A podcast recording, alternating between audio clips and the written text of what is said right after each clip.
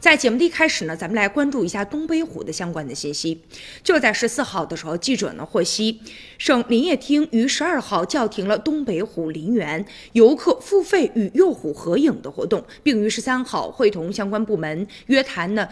虎园相关的负责人，要求虎园做出全面整改，建议对相关责任人进行追责。虎园的负责人表示，将深刻反思，承诺今后不再开展幼虎合影活动，全面落实整改，真正履行好企业主体责任。根据调查呢，虎园开展幼虎合影的活动虽然说历时多年，但并非是长期固定的项目，根据季节、天气和幼虎日龄的实际的情况，临时决定活动开始和持续的时间。活动当中的幼虎的日龄呢，需要在35天到50天左右，是母虎产后呢奶水不足或者是不会带养而弃养的个体。虎园采取人工喂养的方式进行抚养长大。活动过程当中，幼虎在指定区域内自由活动。为了保证幼虎和游客的安全，合影的过程当中呢，游客也必须要戴上手套、座椅垫等等专业的防护的器具，并且呢，要严格按照饲养员的要求进行操作。